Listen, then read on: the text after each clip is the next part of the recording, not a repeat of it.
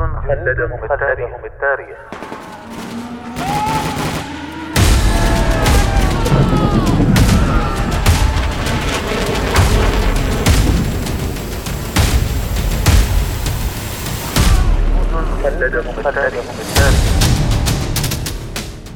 كم يفخر التاريخ العسكري برجال كتبوا سيرهم في سجلاته بحروف من الجهد والتضحية والعطاء. فبقت أسماؤهم خالدة باقية مثالا لمعنى الجندية التي دبت خطواتها كل شبر من أرض الوطن. جنود خلدهم التاريخ. برنامج أسبوعي نتعرف من خلاله على الجنود الذين ضحوا بحياتهم من أجل أوطانهم. يعده الدكتور هلال بن سعيد الحجري ويقدمه الرائد الركن. محمد بن سعيد المشيخي. ما أعلم احدا أكفأ بإفريقية من حسان ابن النعمان الغساني.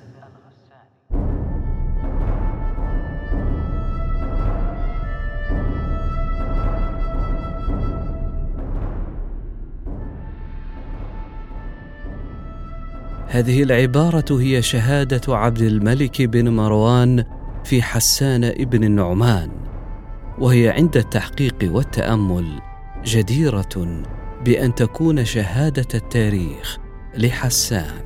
وحق لعبد الملك أن يشهد هذه الشهادة لأنه عايش بنفسه مع معاوية بن حديج معارك الفتح في الشمال الإفريقي. وأدرك بثاقب فكره وبعد نظره كل ميادين القتال مع الروم ومع البربر. كان حسان بن النعمان من القادة المرموقين المقربين من عبد الملك والموثوق بكفاءتهم وقدراتهم ومن الذين تربوا وتشبعوا بالروح الأموية والمروانية. وقبل كل هذا إسلامه الصادق وإيمانه العميق فهو من طبقة التابعين الذين تفقهوا في الدين فوعوا وحفظوا وعملوا ورأى عامة الناس فيهم رجالا كبارا وعلماء أفذاذا.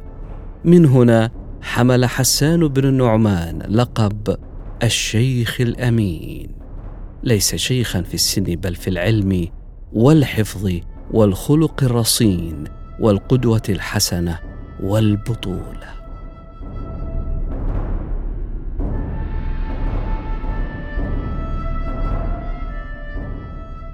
هو حسان بن النعمان ابن عدي بن مغيث بن عامر ماء السماء ابن الأسد.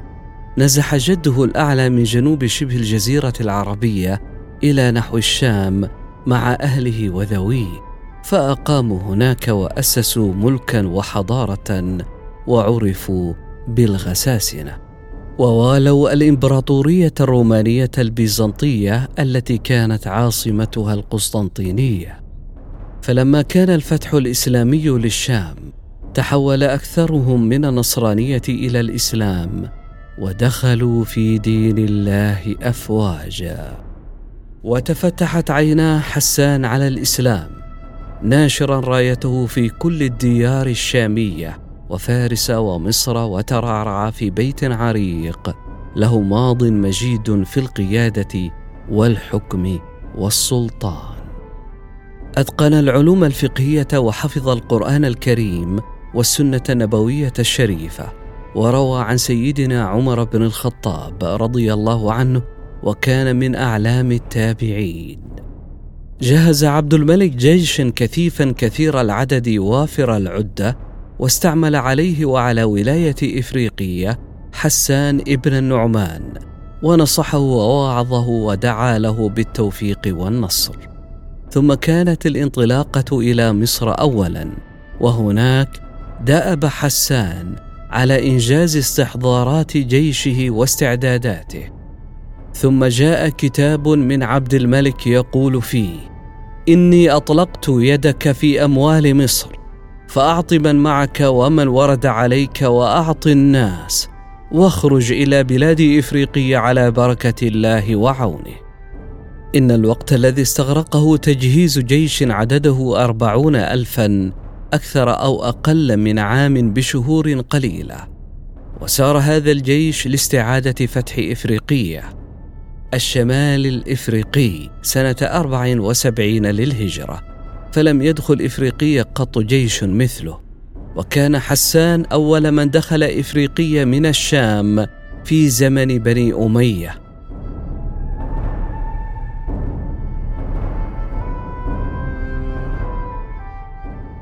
مضى حسان في جيشه الكبير الضخم حتى نزل اولا طرابلس الغرب.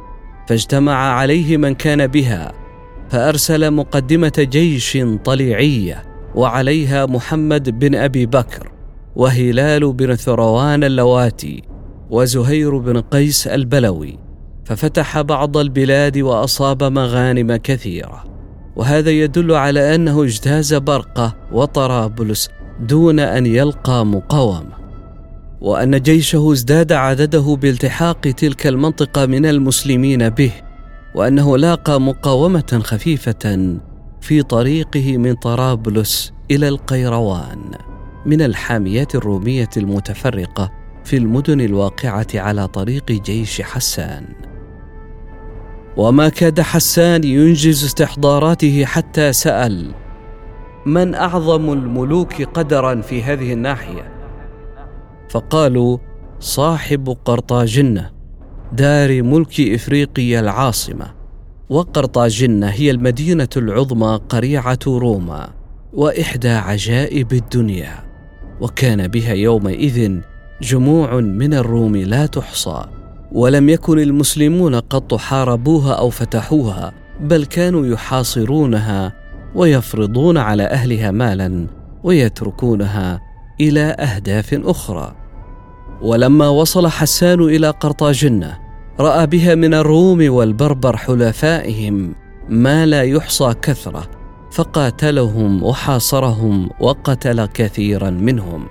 فلما رأوا ذلك اجتمع رأيهم على الهرب فركبوا سفنهم ومراكبهم وسار بعضهم إلى صقليه وبعضهم إلى الأندلس ففتحها عنوة فسباها وغنم ما فيها. وأرسل إلى ما حولها من العمران فاجتمعوا إليه مسرعين فأمرهم بهدم قرطاجنه وقطع القناة عنهم يريد بذلك أن يعطل وجودها ويقطع آمال الروم في العودة إليها. وانصرف حسان راجعا إلى القيروان وعند عودة حسان إلى القيروان عاد أهل الدساكر والمقاطعات التي حولها إلى قرطاجنه وحاولوا أن يبعثوا فيها الحياة من جديد. فعاد حسان إليهم بسرعة وحاصرهم حصارا شديدا حتى دخلها بالسيف وسباهم ونهبهم.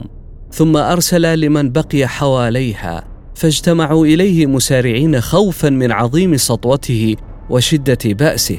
فلما أتوه ولم يبق منهم أحد أمرهم بالإجهاز على تخريب قرطاجنة. وهدمها نهائيا فخربوها حتى صارت كأمس الديار. لكنه في فتحها ثانية حاول أن يخرب أكثر ما يمكن من مرافقها الحيوية كي يحرم الروم وغيرهم كما أسلفنا من اللجوء إليها أو الدفاع عنها نهائيا.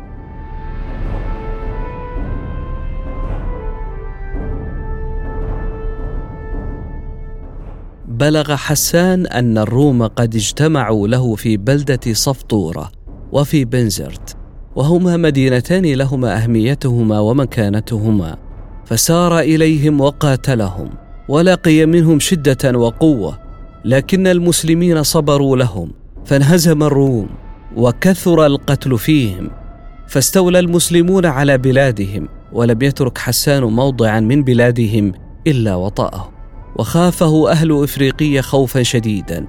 ولجأ المنهزمون من الروم إلى مدينة باجة وتحصن البربر بمدينة بونه الواقعة على الساحل.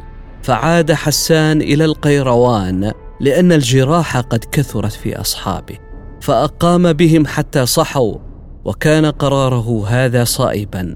ومن ثم أصبح جيشه جاهزا وحاضرا للقتال والنزال مرة أخرى.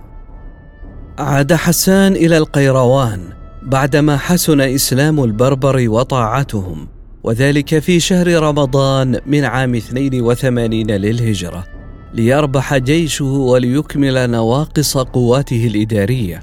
فلما استراح جيشه وأنجز استحضاراته اتجه إلى شمال القيروان حيث لا زالت هناك جيوب يحكمها الروم وقلاع يسيطر عليها البربر وكانت جبال رغوان في شمال القيروان وفي جنوب قرطاجنه لا تزال موطنا لمقاومة البربر والروم. ولعل قربها من قرطاجنه جعلها الخط الدفاعي الأول عن تلك المدينة فأرسل إليها حسان مولاه أبا صالح. فنازلها ثلاثة أيام دون جدوى فأسرع إليها حسان بنفسه ثم فتحها صلحا ولم يبق على حسان إلا استعادة فتح قرطاجنه وكان البطريق يوحنا ورجاله من الروم قد حصنوها وأعادوا ما تهدم من أسوارها وكانوا يرقبون تحركات حسان فسار إليهم فتحصنوا بها وحاصرهم حسان فنشبت معركة طاحنة بين الطرفين. انهزم فيها يوحنا هزيمة ساحقة كما انهزم الأسطول البيزنطي في موقعة كبيرة. سقطت بعدها قرطاجن في يد حسان فأدرك اليأس البطريق يوحنا فجمع أجناده ورحل إلى بيزنطة. وكانت هذه آخر معارك المسلمين مع الروم في الشمال الإفريقي. ثم أرسل حسان أسطوله إلى الجزر المتصلة بساحل إفريقية ففتحها ووطد الأمن فيها وترك فيها حاميات من المسلمين.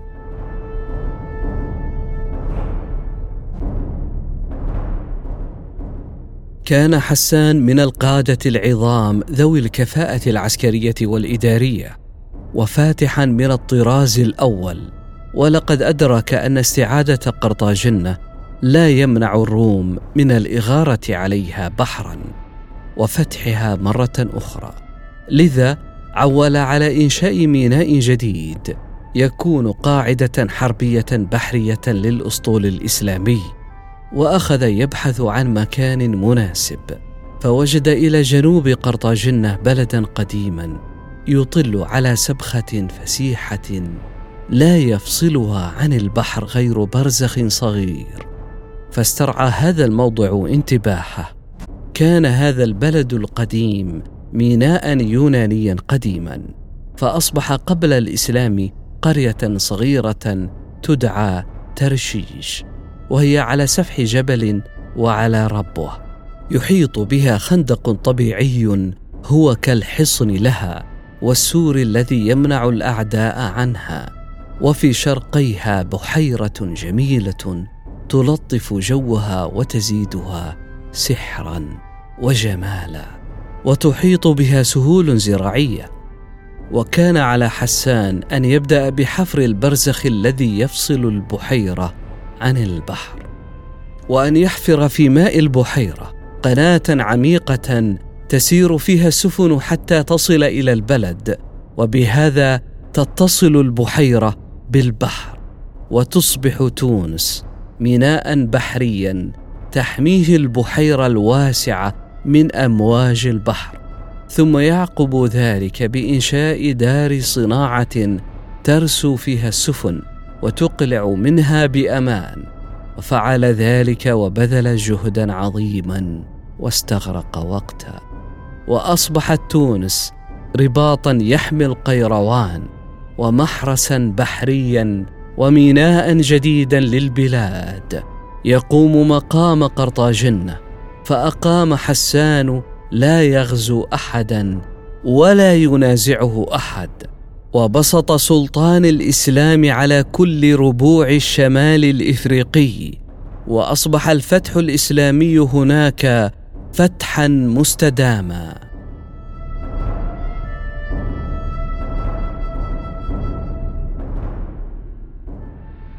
وكان حسان رحمه الله رجلا عاقلا رزينا مخلصا وفيا صادقا تقيا ورعا وكان أمينا. وقد عرف كما قلنا بلقب الشيخ الأمين. بعد عزله عن إفريقية أيام عبد العزيز ابن مروان والي مصر عاد إلى الشام وقال للخليفة يا أمير المؤمنين إنما خرجت مجاهدا في سبيل الله وليس مثلي يخون الله ولا الخليفة. فقال الوليد بن عبد الملك أنا أردك إلى عملك وأحسن إليك وأنوه بك. فحلف حسان لا آلي لبني أمية أبدا. قال ذلك يأسا واقتناعا يأسا من العقوق الذي قوبل به عمله وجهاده واقتناعا بأجره على الله تعالى. وأقام حسان في الشام شهورا ثم خرج مع الجيش الإسلامي الذاهب إلى بلاد الروم في آسيا الصغرى الأناضول بقيادة مسلمه بن عبد الملك. وهناك سقط حسان شهيدا. رحمه الله ورضي عنه. فقد كان تابعيا جليلا. وسياسيا محنكا واداريا حازما وداعية حصيفا وبطلا شجاعا ومفكرا فذا وقائدا فاتحا. وهكذا أصبح من الجنود الذين خلدهم التاريخ. جنود خلدهم التاريخ.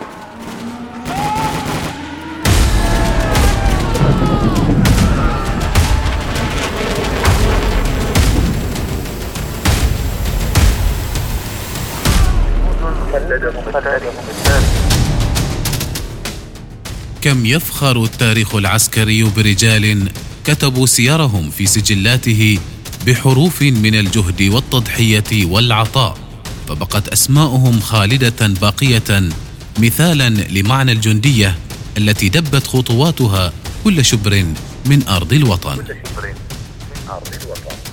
جنود خلدهم التاريخ. برنامج أسبوعي نتعرف من خلاله على الجنود الذين ضحوا بحياتهم من أجل أوطانهم. يعده الدكتور هلال بن سعيد الحجري ويقدمه الرائد الركن محمد بن سعيد المشيخي.